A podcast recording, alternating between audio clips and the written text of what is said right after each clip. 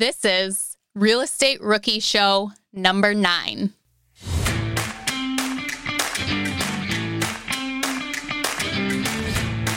I honestly enjoy marketing to find off-market deals probably more than the real estate itself. Shocker, but when you're doing buy and hold real estate investing and you use the same paint scheme and the same appliances and the same cabinets, it starts to kind of lose its luster a little bit. It's kind of like, what's one more house? But for me, what I've really enjoyed is kind of hypothesizing, if we do X, can we get deals from it? Testing kind of those theories and then scaling them.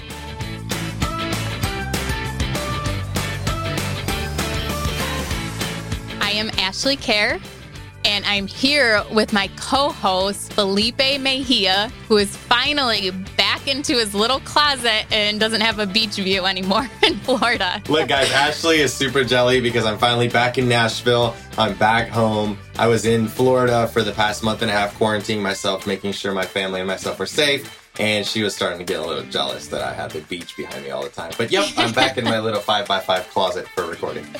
I'm in a closet too, so now we're equal. That's funny. We have a great show today. We actually have Ryan and Drew. So Ryan's the mentor, Drew's the mentee. Mm-hmm. And we're going to be talking about how Drew reached out to Ryan for help because he is a rookie in direct mail marketing. And this show is actually going to be more than one show. It's going to be one, two, and three, or maybe one and two. We're not sure yet. But one of the main things that I want to focus on here is that some of the questions aren't going to be answered and they're kind of open-ended because we're going to talk about it in the next show. And we didn't want to give it all out at one time, right? And it was just, there's so much information about what we talked about that it would have been, you know, a four-hour show to include everything. But so Drew has had some real estate investment history, but now he wants to get a specific niche covered. He wants to learn how to do marketing direct to the seller. So that's where Ryan comes in. He has got these systems down pat and he shares, you know, this exact system he's using. You mentioned in the episode how sometimes you listen to podcasts and people say, oh, I use this, but don't actually say the brand name or, you know, the company of that system. Yeah, I love that Ryan talks about every single system he uses, how he uses it, and then gives the name. Perfect. If you take notes, you're going to be able to do exactly what Ryan says, or Ryan does, because he that's what he's teaching Drew how to do, right? And he's dropping the names of the companies he used. There's no secret here. He gives it all out, which I think is great. Another question that I think was key that I asked was, hey, Drew and Ryan, how did you guys click? Because, it, you know, Drew had to reach out to Ryan, and, you know, I asked Drew, what did you look for in a mentor? And then I asked Ryan, I said, hey, you know, why did you decide to take on Drew as a mentee? Because that's important. And I think their answer is spot on. And even if you're not interested in doing the direct marketing and you think this episode might not be for you, we really do touch a lot on how to find a mentor, how to be a good mentee. And we do go through that a lot. So I would recommend giving that a listen for sure. So uh, let's bring Ryan and Drew onto the show.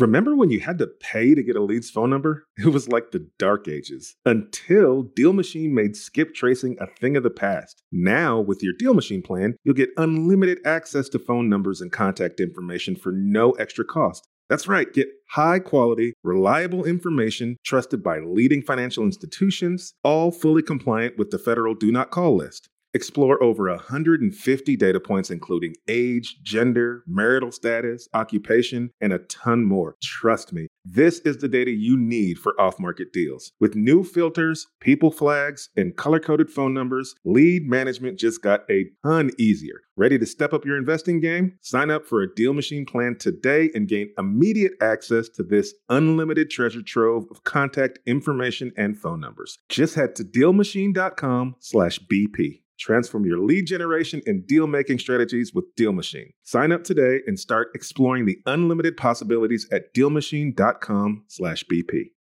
Are current interest rates making you depressed about cash flow? What if it didn't have to be that way? Rent to Retirement has two point nine nine percent seller financing available on turnkey properties. You heard that right. That's a seller-financed two point nine nine percent interest rate where the average cash flow is over nine hundred dollars per month. They also have options where you can put as low as five percent down on multiple investment properties with no P M I. Rent to Retirement is the nation's leading turnkey investment company that understands what it takes to be successful in today's dynamic real estate market. Their reputation speaks for itself with more five-star reviews than any other company on the BiggerPockets website.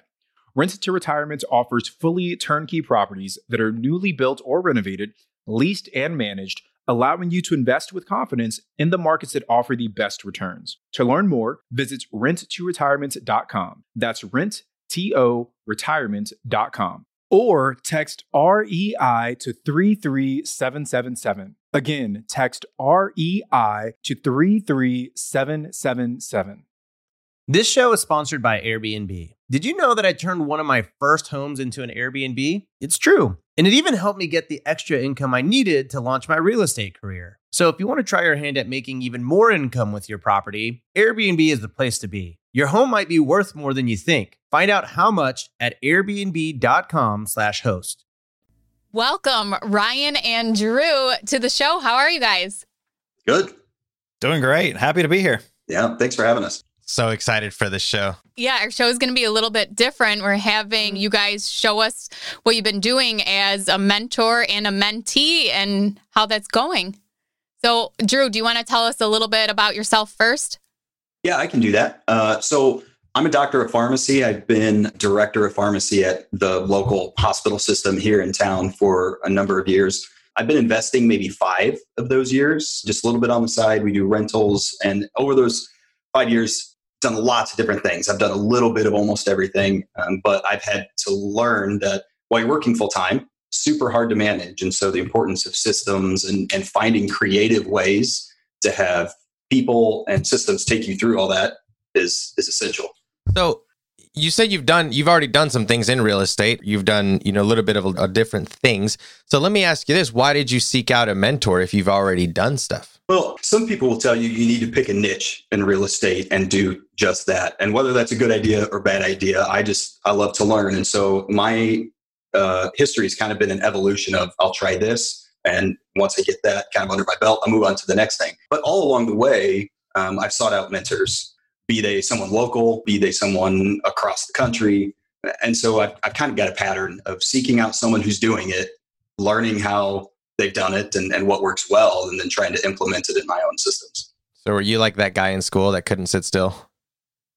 uh, yeah, I'm a drummer, right? So, so I never sit still. I drive everyone nuts. That's, yeah. that's, that was probably me as well, man. I couldn't sit still for the life of me in school. It literally felt like torture sitting there waiting for the teacher. I was like, oh my gosh, please move on. I couldn't wait for lunch.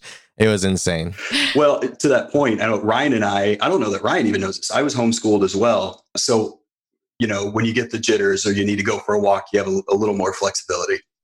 Oh, right, man. You can't just tell people I was homeschooled. That's like, that's like that's on the down low. Don't you? You gotta like ease into that, man. You just straight threw Ryan under there. Like, oh, yeah, he was homeschooled too. Now, in my defense, I went to public school through eighth grade, so like I, I knew how to interact with people. Well, Ryan, on that note, do you want to tell everyone a little bit about yourself? Yeah, absolutely. So. I honestly enjoy marketing to find off-market deals probably more than the real estate itself. Shocker, but when you're doing buy and hold real estate investing and you use the same paint scheme and the same appliances and the same cabinets, it starts to kind of lose its luster a little bit. It's kind of like, what's one more house? But for me, what I've really enjoyed is kind of hypothesizing, if we do X, can we get deals from it? Testing kind of those theories and then scaling them. So I was a total noob before I found BiggerPockets. You can find my posts from like two thousand fourteen that are horrible. It's literally like, I have no money, but I have a credit card. What can I do with it? Right? So somebody um, please dig that up. Yeah. Oh, absolutely. We can put those in the show notes. Yeah, you can. You know, there's that one. There's like, I got a deal under contract. What do I do with it? I mean, pretty much if you could do it wrong, I did it wrong. But BiggerPockets was there to help. Fast forward, went full-time in real estate in kind of two thousand sixteen. I did like six off-market deals that year. In two thousand seventeen, I did seventy-four off-market deals. And then between two thousand eighteen and nineteen, we probably wholesaled, wholetailed about one hundred, one hundred properties, and we kept another one hundred fifty units. Well, I mean, you say that really nonchalantly, and I hear that in, you know, other podcasts as well. Oh, I went from one to a thousand. And it's like, well, wait a minute, wait a minute. Something happened there. So Ryan, yeah. if you could put it in a nutshell, thirty seconds, what made the difference, man? Because I feel like our our listeners are going to want to know that. Because I same thing happened to me, right? I went from one, then the next year I had six single family homes. And you're right, it is just another, another, another house. That I mean, that's that's what happens. But what yeah. was that secret sauce for you? So part of it was systematizing. So, I mean, I've, I've been on the podcast before, my own Call Porter. It's our answering service. So I no longer had to take calls. Love it. Which freed me up to do a lot more marketing. So before there was kind of almost like this fear of like, if I put more marketing out, there's more angry people I have to talk to. So that was part of it. And then the other part for me personally was just, I hired a business coach. two thousand sixteen was a super rough year for me. Uh, like credit cards maxed out. It was like my wife would be like, hey, we need four hundred bucks for X. And I would somehow go find that, right? Not like the glamorous uh, thing most people want. And this business coach I hired back then, his his big thing for me every week was, what are you doing in real estate to get another deal? So just really focused on revenue generating activities. That's awesome. So I want to talk more about your direct marketing and how are you helping Drew with that? And what's, can you explain to everyone how this is different than finding a deal on the M L S? Yeah. Okay. So my approach in a nutshell, we build a local community brand. Think like Amazon or Yelp, right? Consumers want to read reviews. They want to know this is legit. Back when I started in two thousand fourteen, we sent yellow letters with nothing on them. You couldn't tell who we were. Now, you know, everything ties back to a local company. One thing I do want to differentiate, it's not Ryan buys houses. The brand doesn't rest on my shoulders. That enables us to do, you know, one hundred deals a year in Indianapolis while I live in San Diego. So it's kind of a local community brand, has an online web presence. It's very easy to find. All of our marketing is custom designed for that market. So like our envelopes are full color watermarked for that city. The piece that goes inside it is also full color and matches the exterior. So, you know, we hear things from sellers like, I've never gotten anything like this before. And then probably our like part of our secret sauce, uh, we use robots that hold pens and handwrite in cursive on those pieces. Wow. So yeah, they're not, it's not like printed. It's not like a font out of an H P. It's literally done with mm-hmm. Papermate Eagle pens. They smear, smudge, indent, all that good stuff. Wow, that's really interesting. I had I had no idea there was robots that even did that out there. There's Most robots people. For everything now, man. yeah, yeah, that's true. You don't need, no one even wants to write their own letters anymore. yeah. I'm not going to lie. I wrote my wife a love letter once and I gave it to her thinking I was like slick. And she was like, this come off one of your machines. And I was like, yeah. She was like, yeah, this doesn't count. I love that. That's uh, hilarious. Busted. That's nice. So is this like a machine you have in your house then? It's not like you t- like email a place, then they print them out for you. You actually have the machine. We have a lot of them. It's a yeah. ball, Ballpoint Marketing. It's one of our companies. Cool. Very interesting. Yes. Okay. So let's talk about how Drew is, you know, brought into this. Drew, how did you find Ryan and what is he helping you with, with right now? Sure. So I had done some direct mail stuff on my own and had some success with it. We had bought a couple of deals, but it was really tough to sustain, not only putting mailers together, but maybe the use of a C R M or a system, a mechanism to track those leads, follow up with people. Can you tell everyone what a C R M is real quick? Can you just explain yeah, that real uh, quick? Customer Relations Manager. You know, the other piece that I was really missing is I couldn't answer the phone, right? I'm at work doing healthcare stuff and you can't just stop what you're doing to to answer the phone.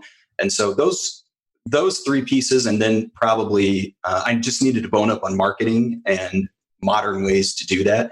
So those were kind of the four empty boxes that I needed to check. And so as I was kind of looking out there just to see who's around, I'm from Fort Wayne, Indiana. It's about two hours, three hours from Indianapolis. Um, and so some of the people that I know, knew Ryan, you know, you just start to follow and you kind of see the things they say and the things they start to work on. Heard a few podcasts. And so just kind of dug in deeper and eventually we connected and just kind of took it from there. You were missing what Ryan could, like you said a minute ago, right? Like you needed to come... twenty-first century type of thing, right? And Ryan seems like he had been through the same things that you had been through and now grew into something just more professional, right? Yep. Yep. Yeah. And they were systems that I could see myself using that would elevate me kind of the, to that next level. you know, if I can't answer the phone at two p.m. because I'm helping with patients or I'm in meetings or things like that, someone's going to be there to do that for me. Um, and, and then I can follow up downstream. Huh. That's one of several examples. For sure. So, and then Ryan, you were saying that you went from, you know, doing a couple and then now you have a robot writing your letters for yourself. So you went from, is this not the same as just building your personal brand? Are, are you doing something different than that? I mean, what does that look like? I mean, so for me, I've kind of followed like the Marriott model. I've just, as opportunities fall in my laps, like Call Porter, for instance, I can tell you as somebody who runs a call center, it is not fun. I mean, it is a lot of work. It's pretty management intensive. So, you know, we tried hiring V As. I tried other answering services and it just wasn't working. So I hired one person to take my calls and then I ran my mouth because that's what I do. And buddies were like, well, can you take my calls? And then it got to the point that it was like, okay, we had three employees and twenty or thirty clients. And then it, it grew to what it is today. Similar with Ballpoint Marketing on our direct mail side. I mean, this was kind of something we were doing just for us. Wasn't talking about it anywhere. It was kind of my like big secret. I actually I had a lot of fear about letting people know that I was doing it because I have some buddies that are mail house owners and I didn't want to step on toes. And I hired a guy to run it for me just to fulfill my own marketing because, well, I didn't want to lick envelopes anymore. And I gave him a number of, if you can get production to this, I'll start to talk about this. And it was one of those like, he's never going to do this. And he did it in like four months. And I was like, well, crap, it's time for me to pay the piper. So, you know, now it's, we have a lot of these machines and we work with people all over the country. Nice. Got it. Okay. Thanks, Ryan. I wanted, I wanted yep. to kind of wrap that up. That was really good. So Ryan, what was the first steps that you had Drew take to grow into this next stage for him? Because you knew it, he knew real estate. That's obvious. But he was missing this core piece. So what were like the first couple steps that you said, hey, Drew, this is what you need to do to get started? Yeah. So I'll tell you what it is and I'll give you a caveat on it. So it's setting up a local community brand.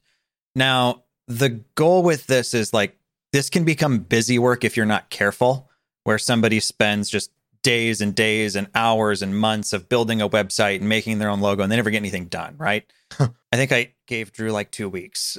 Like you have to, you have to get this done. But that being said, like the, the importance of branding, I don't think can be understated. I've got a buddy of mine who owns Labrador Real Estate out of Boston. Uh, beautiful brand name, family dog, all kinds of great positive imagery. It's kind of like that versus like a pit bull properties. Probably going to call Labrador. I love pit bulls, but that doesn't mean your clientele does, right? Right. Yeah. So we initially went through kind of like the branding, the logo design. Uh, we use Carrot template websites. Carrot sites are great. I've had over like fifteen hundred leads come through mine. So uh, highly recommend them. And then kind of just like getting the brand out there. So Google My Business, Facebook page, that kind of stuff. And Drew, what did you think about all this? A, a two-week timeline to basically create your brand. How did that go Jeez, for you? That sounds rushed. Uh, you know, uh, it was a lot, um, I, I, but it was good. It was focused and it was directed. You know, I can relate to yep. Ryan's comment about having wanted to achieve something and you, you're getting some stuff done, but it just takes, it's easy to try to do everything. Do I get the business cards? Do I set up a website? Like, what do I need to do? And it was nice to have someone say, here are the steps I would tell you to take, and here's when they're due. You know, just uh, the accountability, I think, is is invaluable. So what were, was it like almost a, a checklist that you give Ryan, just saying, yeah. okay, you need your name, you need your website, you need your business card, start it in this order? Yeah, we uh, we use an accountability tracking tool called Monday. It's actually like, it's a project management tool. If you're in any business at all and have things you want to track, it's it's worth looking into. Mm-hmm. And Drew, how did you come up with your name?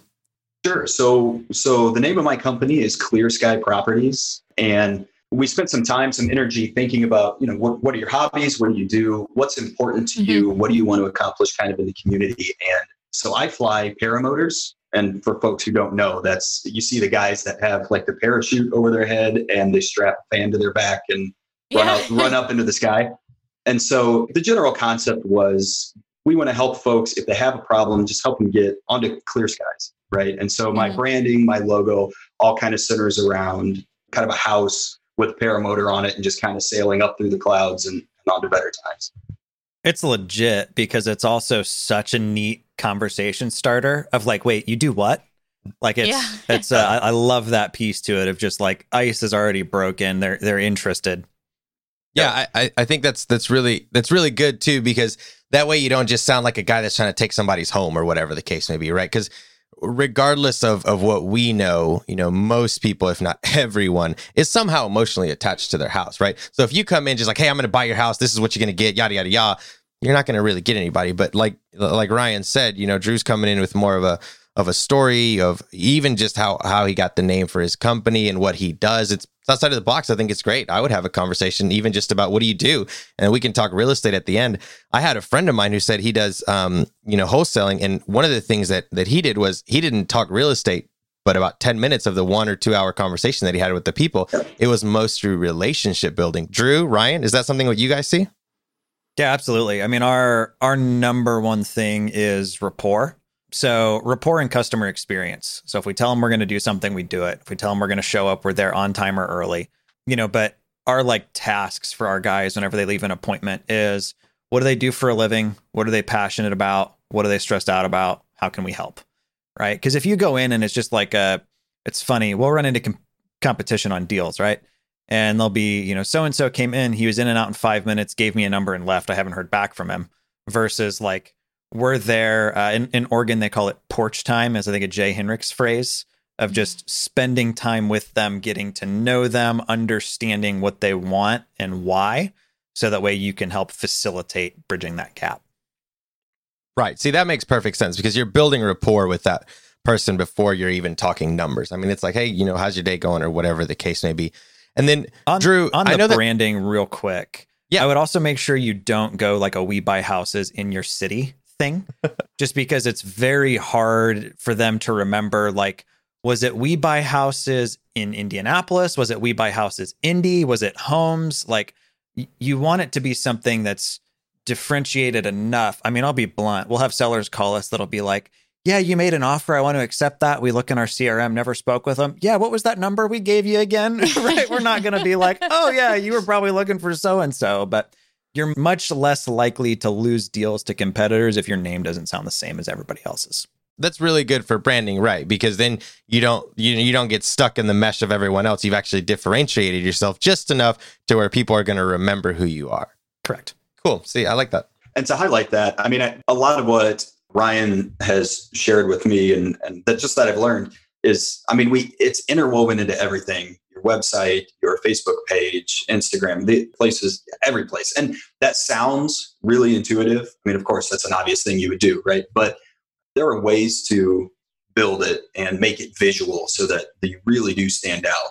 You know, if if if you get a letter from X Y Z Properties and you go to a website and it's just kind of basic or bland, or a Facebook page and there's nothing there, not I don't know that it stands out in someone's mind. You know, you come to my website, you see pictures of me flying around hot air balloons and sunsets and things like that. And so, you know, the imagery, there's there's value in creating very positive imagery.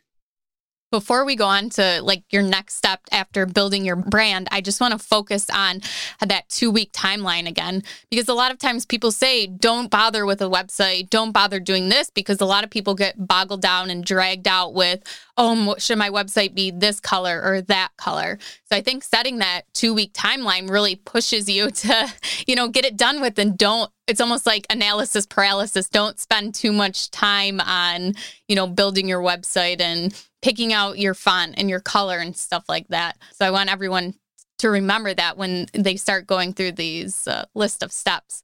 So yeah, what would be step two after that? So step two after that, kind of after you have the initial brand set up and you kind of know like what you're going to call this thing, is I think mm-hmm. figuring out who you're going to start marketing to and where. So it really kind of depends on the person, but we normally look to have like a variety of asset classes. If you just mail A class areas, you're probably going to get a pretty low response rate. It's going to probably take a lot of work to get a deal. Obviously, if you just mail D class neighborhoods, it's probably not what you want, right? So there's actually a way that you can search on ListSource for free and figure out where the most deals are being done in your market. So that's that's a good place to start, especially if you're looking for something like wholesales or flips, of, of figuring out where are other people buying properties? And can you explain a little bit about ListSource? Yeah, everyone? So ListSource, I personally don't recommend buying lists through them anymore. They charge you like twenty cents for a person's name and mailing info, so pretty expensive. There's like, we buy a lot of data, so my cost is three cents, but we have other providers we prefer now. But they are kind of like a data aggregator. But if you Google like how to find hottest wholesale zip codes, like on YouTube, you can find walkthroughs of exactly what I'm talking about. That'll show you like, okay, cool. In these, you know, ten zip codes, the most transactions were done, which indicates the most people are selling there for a discount. So that's Drew, really cool. Knowing that you're as busy as you are, how how would you tell our listeners that one, and I'm going to, so step one was the two weeks. And then you had to figure out immediately after was like, you know, who are you going to, who are you going to send stuff to? Who Who's going to be your market? I mean, it sounds like you are a busy guy. So where did you find the time to do the two weeks, get all that knocked out, and then boom, next step hits you? I mean, where did you find the time to do that? Because I know our listeners are going to say, well, I don't have the time to do that because I have, you know, three or four kids and I got a full-time job and all this. Sure. Yeah, I, I guess I would tell you, if you're trying to find the time, you're never going to find it. it. It's about creating the time. Interesting. Um, I, I know exactly what my goals for twenty twenty are. There are three big goals. One of them is very specific to this kind of initiative, and, and Ryan's a key part of that goal for me. Um, and so I think being able to stay focused on that kind of gives me that drive to say, yeah, I could sleep till seven thirty and go to the office, but I'm going to be up at six o'clock and, and we're going to, we're going to pound it. So I tend to stay up late and sleep late, but for, boy, I don't know, eight weeks, ten weeks, twelve weeks, I was up every day, six a.m., prayers, devotion, goal review, and then we hit it for an hour or two before I head to the office. Anytime somebody tells me they're too busy, I just ask them how much Netflix they watch because yeah. it's easy. yeah. It's yeah. easy to feel really busy, but if you made it through Tiger King in two days, we both know you have time. Yep, that's so There's true. There's that saying that everyone has the same twenty-four hours in a day, but it's how you use those twenty-four hours. Right, right. Well, and I mean, this is a perfect example. Today's my first day off from the hospital for a while, right? And this is what I'm doing on my day off, right? I choose to yeah. put the time in where, where there's going to be a return. And we try to do some fun and relaxing things like run up into the sky every now and then. But, yeah. but that sounds really relaxing. Oh, it's fantastic. You know, it actually is. Strapped it's, to a fan. It's pretty cool. yeah. Yeah. You know, when it comes to the time portion of it, I think that's really important for our listeners to understand that we do all have the same twenty-four hours and we're all busy. We're just all busy in different ways. And it's like Drew said, if you are looking for the time, you're not going to find it. It's definitely something that you have to take an actionable step to say, where do I have an hour that I'm going to use for X goal or X X criteria, two weeks that I have to do this, or or who I'm going to market to. I have to figure this out. And if I'm waking up at six, well, then there's also five to six. You have that hour there, or, you know, after you, you put your kids to sleep, right? So there's always that time available. You just definitely have to make a conscious decision that you're going to decide and say, hey, I'm going to use this time applicable to my goals, period. Yep. Yeah. And it's super easy to get up early and all you do is focus on your inbox, trying to get through your email, or you, like, we have a lot of rentals. I, I do some syndication stuff on the side. It would, it would be easy to get up and let that time go to something else. But my goal is this, this is what this time is for. And once I achieve that goal or get this deliverable to Ryan, then I can let those other things invade that time. But right. saying, it's not just creating the time, but keeping the focus. I think it's funny too, because if you if you give the other stuff time, more stuff comes up. Like if I don't check my email, it's yeah. almost like I don't get emails. But if I sit there and check it, then everything comes up. yeah. Yeah, those are really great tips, guys, for everyone listening, you know, to really figure out how you need to time block to to get to your goals and, and complete them. But I want to continue back with the uh, picking your market. So what target markets did you end up picking, Drew? Sure. So I'll be honest. This one's probably easier for me than maybe, say, Felipe. You're in Nashville, yeah? Yeah, that's right. Okay. So it's huge. You have lots of zip codes to choose from. In Fort Wayne, our population is somewhere between two hundred fifty and three hundred thousand. Um, oh. And that's spread across maybe eleven zip codes, something like that. So my goal was to find ten. I think I included all eleven at the beginning. And then I picked a couple of, there are some really nice commuter towns that people commute in and out of the city from. And so I chose some of those as well. You know, as I get further down the road and really dial in specifically what I like and what's working and not working, then we might adjust. But for me personally, it was pretty easy because I got to blanket the city as a whole, and we'll slice and dice later. So you decided to blanket everything and then kind of pick your market from there. Is that what you're saying? Kind of pick where, where you were going to go more strategic. So you did more of a thirty thousand foot view maybe, and then started scaling down to what you were going to be more specific on? I, I did, but that was primarily because I knew that I wanted to send X amount of mailers out, and maybe we'll talk about that. And those zip codes allowed me to do that. If I lived in Nashville or Chicago or Miami, I would not have blanketed all of those zip codes because the number of mailers that you might send out might be astronomical. So, so talk about the, the mailers. Yeah. Ryan, you want to speak to? Yeah. So, I mean, one thing I think you want to highlight here is these are the starting campaign I always recommend is absentee owners with equity. And I know that's a pretty common list that people are hitting, but keep in mind, we're showing up in front of these people in a way that's very, very unique. So uh, we're getting different results than if you're using, say, postcards or something of that nature. But I do think it's important to highlight we didn't blanket three hundred thousand people. It was like twenty-five hundred folks in these zip codes that have equity. That's a really great point. And is that what you tell all of your mentees, Ryan, is to kind of focus on that type of person, the absentee owner with equity? It depends. Would you recommend that for our listeners, or it depends on the market? Yeah, so that's normally where I would start. If you're in like a super high end or a super competitive market, it may make a lot more sense to niche down and get a little bit mm-hmm. more specific. So like, you know, one of the things we showed Drew how to do was find public documents. So Drew's actually starting now to build his own mailing lists based off of people mm. that have filed for divorce, pre-foreclosure, evictions, mechanics, liens, power of attorneys, death certificates. Um, I mean, I'll be blunt. In Indianapolis, I even mail murderers with equity. Like, whoa! If, if there's an indication that they could want or need to sell and they have equity, we're in front yeah. of them. So, and so what would be the first step to find that information? I'm sure it varies from county, but yep. you go to like the clerk's office. Honestly, the best thing to do is just call like your county assessor. Mm. Like, so you'd want to, you'd want to decide what you're looking for. So like one of my favorite lists that I unfortunately can't get in Indianapolis is properties that are behind on their taxes. Great, great list. Some counties will give it out, some won't. For some, you need to file a Freedom of Information Act request, which costs you a couple bucks, and then they'll kind of give you the goods. Other counties, it's as simple as you call up and say, hey, here's what I'm looking for, and they send you the file. So first place I would start is like another common one is code enforcement, right? So reaching out to whoever's over code enforcement in your community and, hey, do you have a Is there a portal or is there a list you can give me of properties that have board orders or have been flagged as vacant or whatever? Drew, kind of give us your experience with that part, with finding the list sure. and that navigating that. Now, Ryan's obviously a professional, so he speaks very yep. easy about it. But yeah. I want to hear kind of from Drew. What have you had in looking for these lists, uh, if you would?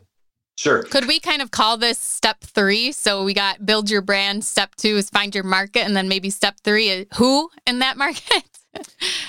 I would say this is more like step like six or seven. This is probably after okay. you've done a campaign or two and you're looking to kind of okay. niche down. I, I do want to give a, a shout out to the C R M company both Drew and I use. It's a company called ReSimply. They're active all over BiggerPockets. They're also buy and hold guys that are great. So that's kind of the like after you have the brand set up, after you have your farm area identified, before you send out marketing, you're setting up a tracking phone number and setting up the C R M of where you're going to work all of these leads. You know, working out of something like a Google Sheet or an Excel file is cool when you have four leads. But yeah. when you have fifty, sixty, seventy, I mean, it starts to get pretty messy yeah. if you don't have a software to do some of that heavy lifting. Okay. Okay. Well, we'll go we'll go to all that. But first, Drew, go ahead and uh, answer Felipe's sure. question on your experience with that. Yeah, absolutely. So again, I've been doing real estate locally for about five or six years. And so I've got a fair amount of experience with our online systems here in our counties are actually very robust. And so I've spent a lot of time searching and, and digging into them. Um, and some of my previous mailers came from those lists. Um, but admittedly, I wanted to test the waters with what Ryan was suggesting that we do and not deviate from that too much, just Because, because if I deviate too much and it doesn't work, then Ryan can say, well, it's Drew's fault. But if I do exactly what Ryan says and it doesn't work, well, then, you know, maybe, maybe Ryan and I need to, maybe we need to talk about it a little bit differently. Um, That's right. Now, I, I won't let the cat out of the bag. We've kind of, we've stayed with absentee owners just for the first major mailing, and it's, it's been good thus far. But the next step for me, kind of now that everything's established, we're looking to do the second and third mailings downstream. Um, then we'll start tearing into the niches. Okay, great. Ryan, you want to go back to your steps? So after he's found his market, what would be next after that? Yeah. So, I mean, you've got your brand set up. You know what you want to call this thing. You have your website and social media profile set up. You then have to figure out what phone number you're going to put on all this stuff. If you're going to use like tracking phone numbers, we use ReSimply because that's included in there and pulls through there. And then from there, I mean, if you're going to take your own calls, cool. If you're going to hire somebody to take your calls, ReSimply gives you like a web form you can give them so they don't have access to all your data. They can just input the leads. And then really from there, it's kind of like you need to get some some leads into the system, go on some appointments, talk to some people, make some offers. So you're you're telling me you don't put your personal cell phone number on two thousand mailers and data? No. uh-uh. No. Okay, Drew, so what did you did you end up doing that and... Yep. Did you get your first call? Yep. So we got our mailers all set. We sent them out kind of, you know, once a week. I'd kind of send another batch out to make sure I didn't get so many that I that I couldn't handle them. And we, it, it did real well. Um, almost immediately, um, phone calls would come in. Of course, they didn't come to me. They came to Call Porter, and Car, Call Porter did a great job of taking those calls, asking the kind of questions that I'd be asking if if I were on that call. And then they populate that C R M for me so that when I'm done with work at the end of the day or when I get home, um, I can open it up and see what sort of conversations happened, um, and then begin the process of following up with with each of those leads. Drew, I think that's really important for our listeners because a lot of the times I even get questions like, man, how do you do so much? How do you buy a property under contract, mess with your tenants, this, that, the other? And it's and I try to explain to them, look, if you can systematize your life, actually you step back and you kind of watch it work on its own, right? And that sounds like what you did. If you could, you just said you came back from work and you were able to just look at a business that was basically running without you, right? And you were able to just kind of pick and choose what appointments you were going to do. You didn't have to sit there and answer every single call, and you didn't create yourself another job. What you're doing is you're systemizing with Ryan's help, right? That like, okay, I'm coming home. I see the conversation that they had. This person looks like that they're ready to sell or whatever the case may be. And you're not wasting time. Yeah, I think there's probably a transition between doing all the work yourself, choosing when you get to do the work, and then letting other people do the work. And I'm probably kind of in that middle step where Ryan has helped me thus far say, I don't have to take these calls during the day. I don't necessarily have to do all my mailers. I still have to do some of this work with all the follow-up, and I'll go on some visits and things like that. But now I'm setting the time when I want to do that, which makes a world of difference. And if we continue to have some of the success that we've had thus far, then we'll be looking for maybe an acquisitions manager or the next person who really can do that work. And then he and I, or she or I, can follow up and, and make decisions together so that I'm less involved.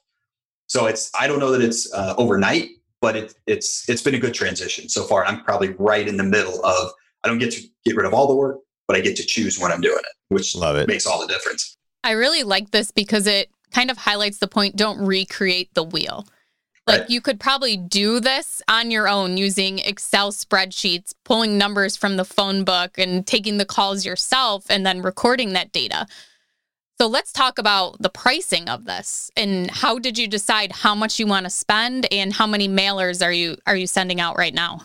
Sure. Ryan, do you want to speak to, you know, yeah. I don't know that everyone's advice is the same for each market. So maybe you could talk through how you mentor the mentees through it. Yeah, that would be great. Yeah. So I, I typically recommend that this is this is something folks only do if if they can spend about three thousand bucks a month on marketing. A lot of like mail houses will tell you, hey, budget to mail the same list for six months before you get a result. I've heard that on numerous podcasts. I'll just be blunt. I'm not that patient, and I don't expect other people to, to see that kind of money going out the door for that long without getting a return. So that three thousand bucks, what that typically looks like is going to be about two thousand pieces of direct mail. Uh, you're going to have the C R M we use, ReSimply, is about I think, seventy-five or one hundred bucks. Carrot sites we use are about forty-five to one hundred fifty bucks, depending on like which version we use. A little bit of Facebook ads, a little bit of Google ads, and then Call Porter taking the calls. That's kind of like what that breakdown looks like. The most scalable and obviously the most expensive piece is also the direct mail. On that note, the reason why I do direct mail, I've done cold calling, I've done text message blasting, I've done R V Ms, and I currently have friends getting sued for R V Ms and text message blasting. So we choose... Can you explain what that is? I don't even know what yeah, that is. Yeah, so there's there's platforms that can send out a thousand text messages in thirty seconds. A okay. lot of like coaches and stuff push it because the barrier to entry is so low. Hey, you can get in front of a thousand people for a hundred bucks, right? Um, personally, for me though, I I just decided I wanted to play above board at all times. So we don't do any of like the the quote unquote like gray area marketing. We're not doing bandit signs. Our big focus is on the stuff that's legal, ethical, and scalable. So that's direct mail and online. Yeah. And then the, what does the the R V M stand for? Uh, yeah, so our R V Ms are ringless voicemails. In theory, like a voicemail is just supposed to go to your phone. Your phone's not supposed to ring. What actually mm-hmm. happens is you get a call from an unknown number that you can't answer, and then you get a voicemail mm. of, you know, somebody. It's we looked at it of just the user experience is terrible. I never get a voicemail, and I'm like, oh, great. Can't wait to check this out. It's yeah. kind of like, come on, shoot me a text. So... yeah. That and it started out and it wasn't really regulated, and now it's it's not so much a gray area. It's it's pretty black. yeah. So that's interesting that you're saying, okay, I got to stay legitimate, because a lot of people are probably going to be like, okay, how do I hustle my way through this, right? Like, how do I get in front of a thousand people for this amount of price? And you're saying, look, guys, no, just be legit from the beginning. Be honest, kind of like you told Drew, right? Just, just clear skies, right? Be be personable. If you got, like you said, I'm never going to check my voicemails. Uh, text message me if you if you really want to, right? So I think you're you're dropping some gold there to people. Hey, be be personable even from the beginning. I mean, from the beginning all the way to the end is how you're going to get the deal done. Well, and it's, I mean, I'll be totally blunt. I have gotten deals through gray area methods. This, this isn't something that I didn't, I didn't see the reward and the sex appeal to it. And was like, like we bought two duplexes in Indianapolis off of a text messaging campaign that cost me eighty-five dollars.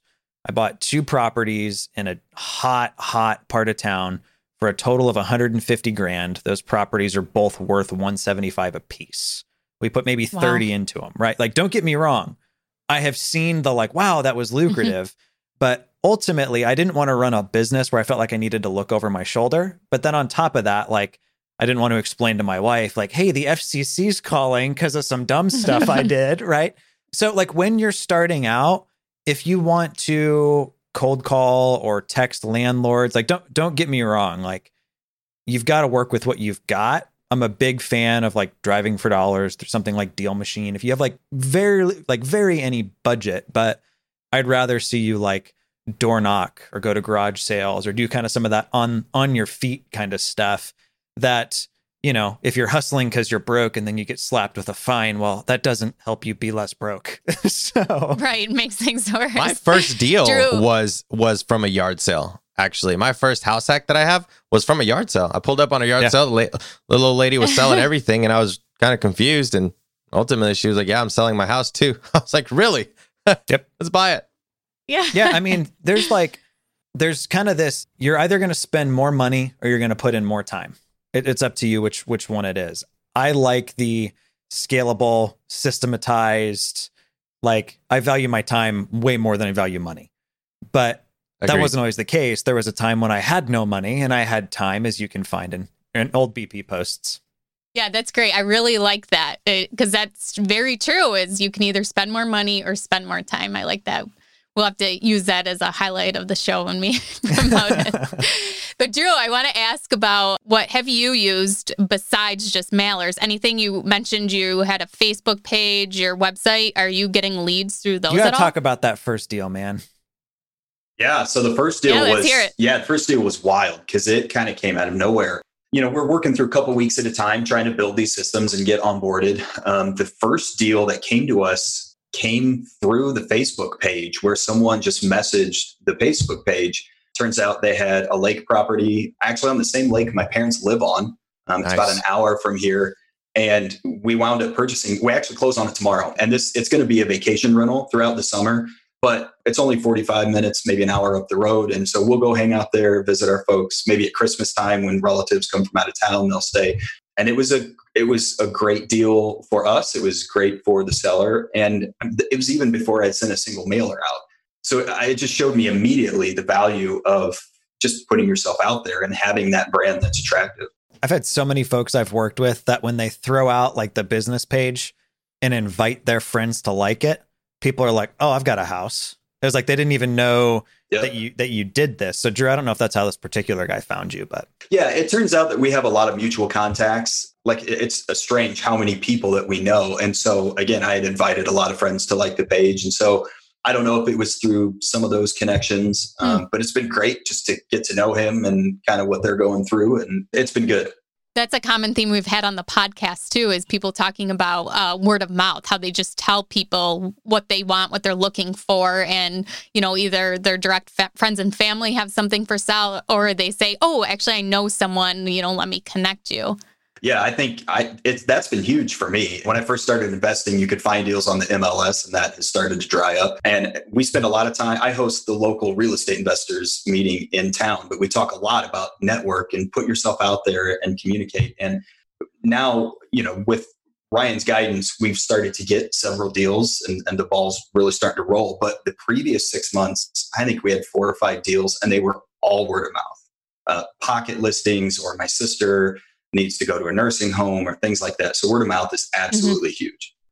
This show is sponsored by Airbnb. Did you know that a long time ago, before I ever started my real estate business, I turned one of my first primary residences into an Airbnb? And that's the extra income that I needed from Airbnb that gave me the confidence to go out and work for myself and eventually quit my nine to five job. And now I have dozens of Airbnbs all over the country. I've even partnered up with the old David Green on a recent property in Scottsdale to take our portfolio to the next level. And of course, we host it on Airbnb. But you don't need to be a full-time real estate investor to start on Airbnb. As a matter of fact, I was self-managing ten properties while working my nine to five job, so I know anybody can do it. Think about it this way. You're looking for extra income and going on a vacation. Wouldn't it be great to rent out your space and let your property pay for itself while you're gone? I did this one time. I pitched my wife and my roommate, because we were house hacking, on the idea of renting out our home, and it paid for all of our expenses on a trip to Mexico City. So go and give it a try. It might just change your life, just like it did mine. And I really do mean that. Your home might be worth more than you think. Find out how much at airbnb.com slash host.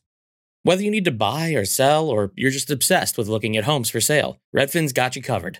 Redfin updates their listings every two minutes to help you see new homes first. And they give you personalized recommendations based on the homes you like, so you can find the home that's just right for you, whether that's a cabin, a craftsman, or a castle. With the top-rated Redfin app, you can favorite homes, share listings with others, and schedule tours, even the same day, with a local Redfin agent who can help guide you through the whole home buying process. And if you're looking to sell, Redfin agents have the experience to help get you the best price possible for your home. That's because they sell twice as many homes as other agents. With a listing fee as low as one percent, Redfin's fees are half of what others often charge, which means you'll have more money to put towards what matters most to you, like your next home. In fact, last year, Redfin saved home sellers one hundred twenty-seven million dollars. No matter where you are in your real estate journey, Redfin can help. Download the Redfin app to get started today.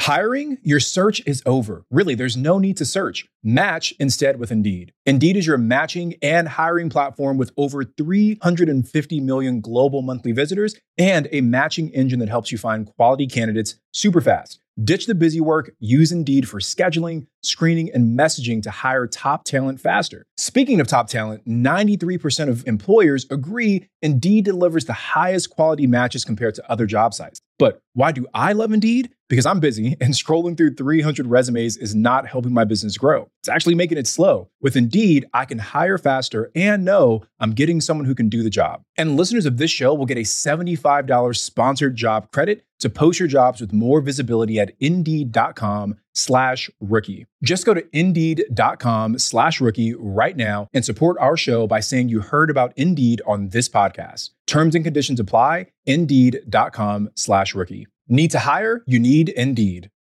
Remember when you had to pay to get a lead's phone number? It was like the dark ages until Deal Machine made skip tracing a thing of the past. Now, with your Deal Machine plan, you'll get unlimited access to phone numbers and contact information for no extra cost. That's right. Get high quality, reliable information trusted by leading financial institutions, all fully compliant with the federal Do Not Call list. Explore over one hundred fifty data points, including age, gender, marital status, occupation, and a ton more. Trust me, this is the data you need for off-market deals. With new filters, people flags, and color-coded phone numbers, lead management just got a ton easier. Ready to step up your investing game? Sign up for a Deal Machine plan today and gain immediate access to this unlimited treasure trove of contact information and phone numbers. Just head to deal machine dot com slash B P. Transform your lead generation and deal-making strategies with Deal Machine. Sign up today and start exploring the unlimited possibilities at deal machine dot com slash B P.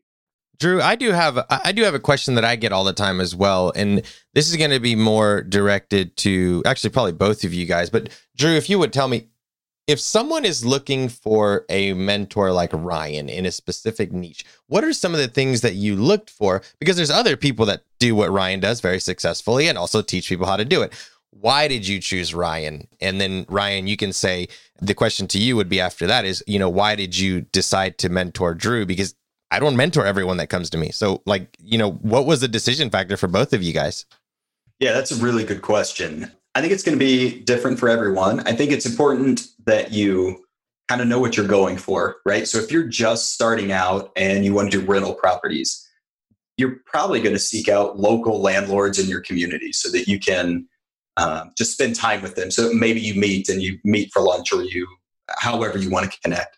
You know, I'm to a point personally where I do learn a lot from local people, and I actually spend a lot of time teaching local people now since I, because of the Real Estate Investor Association. Um, so now I'm kind of at a place the last two years where I'm really trying to focus on this aspect, this one thing. And so you kind of cast a, a wide net and just kind of sit back and watch. At least that's how, that was my approach is I've heard of Ryan. I listen to his podcast. Okay. What's, what's he about? Right. So you follow the Facebook thread and you, Um, maybe introduce yourself, things like that. But I, you know, I kind of vet through just watching for a little bit. You got to stalk them a little bit and yeah, make sure they meet the right fit for you. You're, you're spot on. Um, so that was at least my approach. So it, it probably depends on what you want to learn and how specialized of the information you need to gain is. And the stuff that I need was pretty specialized, and it, it led me to Ryan. Ryan, why did you decide to take on Drew? Yeah, good question. So one of my big things is I try to work with people that already kind of have the dream. Like I'm, I don't, I don't really like the like selling the business opportunity. It's very, very rare that I'll work with somebody who hasn't done a deal or several. But I think the thing for me that was appealing with Drew was he'd done deals. I'd actually dabbled in his market with somebody else and had good luck. So I remember when I told Drew when he was like debating it, I was like, look, I've already done this in your market. And I know it works. So like, you know, come on, let's go. And uh, we we also just happened to get a couple Fort Wayne leads that fell into our lap down in Indianapolis. And I said, I'll tell you what, man, whether you join us or not, here's here's fifteen leads. Go, go work these. So, I mean, ultimately for me, it came down to the fact he had the experience. He had the track record. Our big thing is acquisitions and getting you in front of people. And I felt like he could close. I can get you in front of as many people as you want, but if you can't close a door, I, I really can't help you, right? So yeah. That's funny because it sounds like you were going to make him successful easy. You knew the market, you knew what was going on, you knew it worked. You're like, oh, this is going to be easy. I'm going to make him successful. Yeah. And I think it's easy to find out who the gurus are and who the legit people are that you do want to invest your time and money with just by asking, you know, ask that person, who are you mentoring now? You know, get referrals, even just maybe someone is not mentoring anyone and you message them on social media, just asking, hey, can, would you be interested in mentoring me? And then you can provide some, some value to them, whether it's money or, you know, writing, uh, sending out mailers for them or or something like that. I'd really but I look for talk people about... who add value is my thing. Mm-hmm. Like I've I've had people in the past that I reached out to for help, and it was like, well, you know, here's my, you know, twenty-five thousand dollars program. And it was like, yeah, Bro, I, I, I asked like how I set up a Google My Business. That's, not, that's not what this is, right? I don't, so, I'm not trying to buy a twenty-five thousand dollars program. Yeah, yeah, yeah. So yeah. I mean, it's I think really you want to look for somebody that you're you're learning from before they've like asked you for anything. I think I think is another big piece that's to it. That's a great point. You yeah. know, Ryan, I would add a little bit more to that as well. And then I got a question for both of you guys, but I would add that, you know, I even go past now what kind of value that person's bringing. I don't even look for that anymore. I look for genuine relationships. Like yep. if someone's like, hey, Felipe, I can redo your website. I'm like, so can the other person. That you're not adding any value. Like, or hey, Felipe, I'd love to help you with this, that, the other. I'm like, all right, that's cool, but so can the other person. But the person that's like, hey, Felipe, I saw that you were in your prayer this morning. I think that's really cool. Mm-hmm. Didn't ask me for anything. Just just a comment. And I'm like, oh, that's cool, man. What, what? Building a, like build a genuine relationship, relationship yeah. I think is even more important than just like, hey, I can add value to you. Well, that's fine. Maybe that would have helped me back when I didn't have money. Not that I have money now. I'm just saying, you know, there, there. If you want to reach somebody, man, build a relationship with that person. And I think real estate is like that in a completely way, right? Adding value to somebody, cool. I love that. It sounds great. You can throw it on an Instagram post, whatever. But for me, I think more important is relationship building. Do we click? Am I going to actually be able to help you? The money is irrelevant. If if me and you don't click, bro, I'm not going to be able to help you because I don't know. I'm, we're not going to connect. So I think more than that is just building a relationship with that person. There's a book on that called Blue Fishing that I highly recommend. Okay. Yeah. The, the guy's like just a total gangster, but some of his, like his basic, his basic thing is he can get anything for anyone. He had like a client who wanted to get married in Rome and he got her married in the Vatican by the Pope. Dude, so wait, what all, is that book called? Oh. uh, Blue Fishing. Uh, oh man! Great, we'll add that to the show notes for everyone. It's like a four. It's like a four-hour listen, uh, and I know the guy who wrote it personally. Super, super good guy. If you guys want to um, find that link, we'll link it to the show notes at biggerpockets.com forward slash rookie nine. Hey Ryan, let me ask you: how are you? Because I think this is really important, and and I want everyone to listen real quick. Ryan, how are you going to hold Drew accountable to the goals that he's talking to you about, even going back to like the two weeks thing and even going forward? How are you keeping him accountable to his goals? Yeah, good question. So how we structure things, we do two group calls a week, and then we also have Slack access. So one thing I've found with entrepreneurs is when they're hurting, when stuff's not going well, when they've got relationship or health things going on, they tend to pull back from the communities that are there to support them as opposed to pushing in. So it's like, hey, you haven't showed up in a few weeks. Like, what's up? We've had guys that be like, oh, I got a new girlfriend. I'm like, okay, cool. That's fine. Just, you know, wanted to make sure it wasn't anything else. And, and then on top of that, I mean, the way we look at it, we're, this is kind of a passion project for me of like, my goal is to be just a part of the success story. So the way I look at it, every single month, every single marketing campaign he does, I mean, this is money he's spending with my companies, right? I need to earn him as a customer every thirty days. And I think that's just the way I look at business. So, hey, what were the results? If the results weren't great, let's talk about it. Let's dive into it. Let's look at what we need to do for the next campaign, that kind of stuff. So that's how you're holding everyone in your team accountable. It's like, hey guys, you haven't been around. New girlfriend, cool and all, but like, hey, you know, this is what you talked about last week or the that week before. That would mean things are good then if you got a new girlfriend, not things are bad and you're pulling away. You, you mentioned like the, the relationship piece though. Like yeah. I follow all these people on social as well, right? So it's like, and, and then I also love that you mentioned that. I had a, a buddy of mine that I remember I asked when I started coaching people, like, how do you differentiate? Is this somebody you're going to pitch on what you have to offer or if this is a relationship? And I mean, his advice to me was always go for the relationship. And that's just what I've done. And I mean, I have friends that have ended up spending money with me. I have friends that I've poured a ton into that haven't spent a dollar with me. But I think the big thing you're talking about, though, is it has to be that genuine interest in the relationship, not like, what can I get out of you? Because that's, I mean, that sucks. Nobody wants that's that. Something, right. That's something that my yeah. mentor is working on with me. He says, he's told me a couple of times, he's like, Felipe, you do have genuine relationships, but I feel like a lot of the times, even you don't know it subconsciously, you might be building relationships to see what you can get. And you mm-hmm. need to start building relationships to what you can give.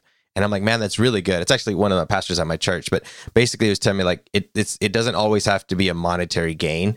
And you'll see a, a huge success if you just build relationships to build relationships. And I think that's really smart.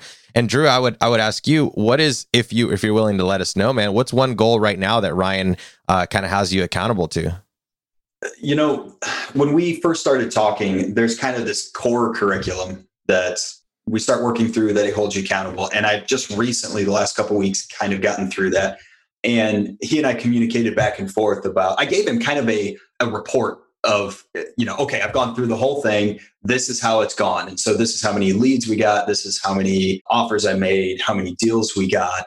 And, you know, then the dialogue from there is, okay, where do you want to take it next? What do you want to work on? And so we've had discussion about niche lists, which ones to pull, other people either inside his network of people, or maybe even outside that might be able to help me. It, it, it turns into a little more independence, mm-hmm. but he's challenging me to think about new things and test new things. And that will continue on.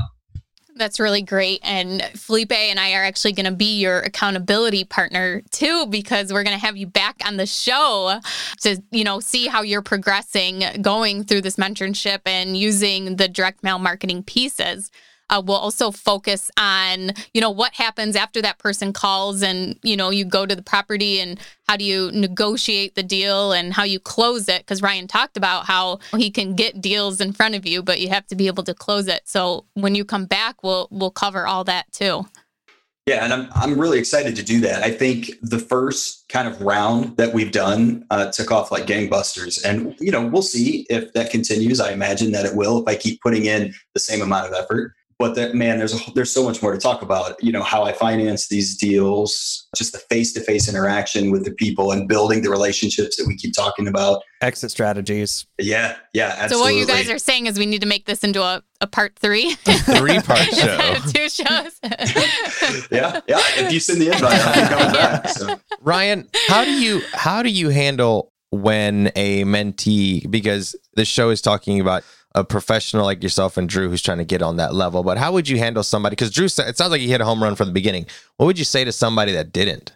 So first thing first is diagnosis. Like I've done dumb things before, like sent a marketing campaign and not turned my phone number on. Like did we did something like that happen?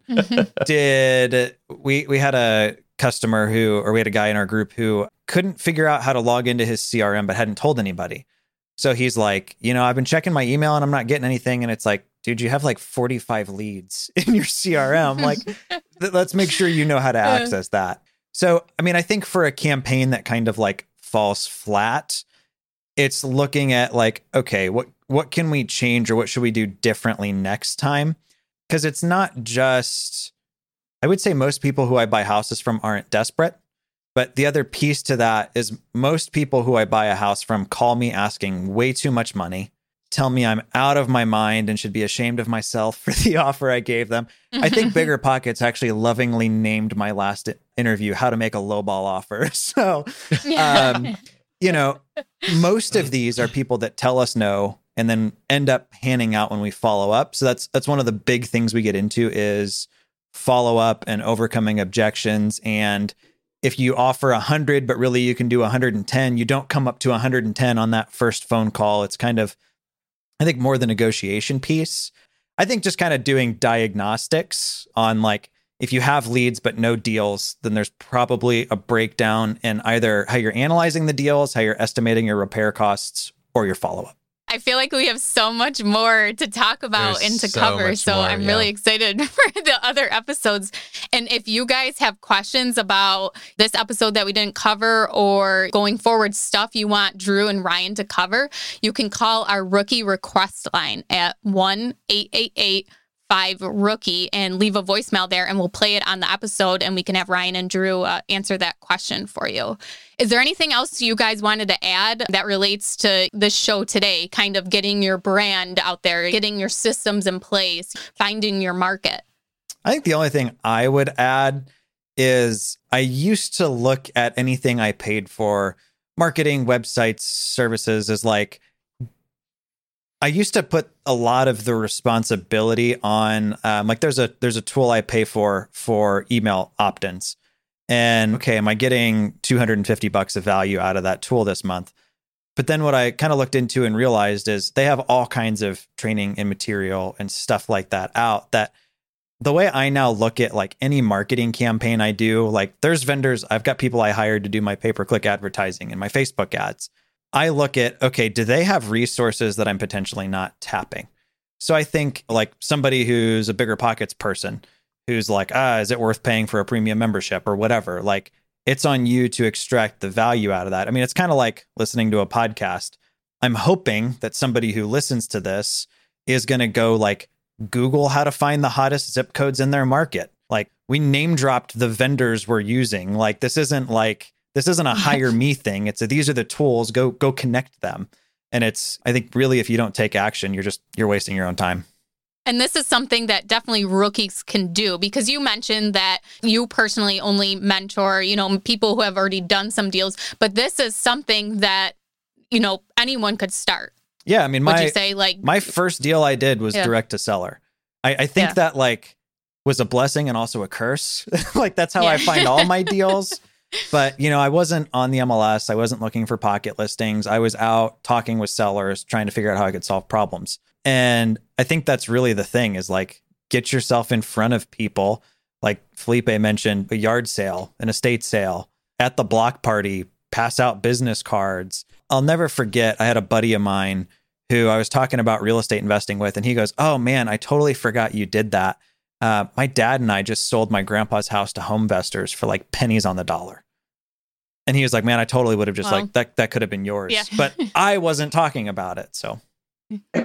Absolutely. That's it's it's really great that you actually name dropped everything, because sometimes I'll sometimes hear podcasts where people are like, oh, well, I use this C R M and I use this and I use that. And I'm like, cool, but where can I find that what one that they? You're, yeah, what are they? Like, what are you using that I can use? And you What's literally the gave secret? Them step by step, hey, this is how you're going to get started. And on the next episode, you're going to say, this is how you follow up. And on the next episode, you're going to tell us like, so if people just listen, write it down and take action, done. It's it, you've literally given the exact steps on how to get this started. And and Drew, thanks so much for for being on here today, you know, and and being that mentee and being vulnerable to saying, hey, I needed help, even though Ryan might be younger than me, but I have this experience in real estate, but hey, I'm not good at systemizing this and Ryan is, and I need to find out how to do that. So it's really cool that you were able to humble yourself and say, I'm going to hire this guy and, and we're going to get it done. And you're definitely crushing it. So Drew, where can people find out more about you? Ryan, where can people find out more about you?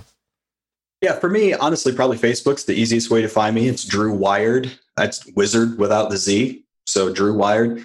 And what I would tell you to do is uh, go find your local R I A. If you're if if you're starting out and you're new to things and you're not spending time with people who are doing it, you're doing yourself a major disservice. That'd be like never reading a book or never watching a podcast or listening to a podcast. You, you need to go spend time with people, even if you're not necessarily a people person.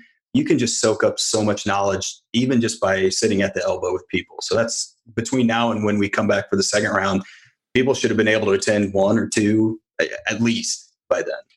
Agreed. I always harp on that. And yep. I was about to say, you hit Ashley's button. She loves to talk about R I A. Yeah. Go well, ahead, Ashley. All the meetups. Yeah. Especially now when you can do them at home, all of them are virtual. Right. Well, and I mean, you can tell you Ashley, Ashley clearly loves uh, just socializing and being with people and all that kind of stuff. And that might not be your cup of tea, but if, if this is what you want, if this is what your goals center around, uh, you can just go hang out. We have lots of people come to our meeting who I try to meet everyone, but there's too many people and I can't, but they just fly on a wall for a couple of months. And yeah, believe it or not, I am an introvert. Like I prefer to be at home. And so I usually take a friend with me yeah. or I meet someone online, you know, on Instagram beforehand. So I know a face to like go to when I first get there. Yep. Ashley will but, Instagram yeah. creep you before she gets to know you and she knows more about you than you think. So you can't lie to her. Ryan, where can people find out more about you, man? Um, best way to do it is just my website. It's just ryan dossey dot com. Awesome. Great. And you have to name cool. drop your Instagram too. I mean, mine's Ryan C. Dossey. Same with yeah. Facebook, YouTube. I mean, it's she loves Instagram, guys. You got to understand. It has, yeah, it has good content. I follow Ryan on there. So, but thank you guys so much for uh, being on the show today, and we can't wait to have you guys back. I am Ashley Kerr. You can find me at Wealth From Rentals on Instagram. And my co-host is Felipe Mejia at Felipe Mejia R E I. That's right. Thanks, guys.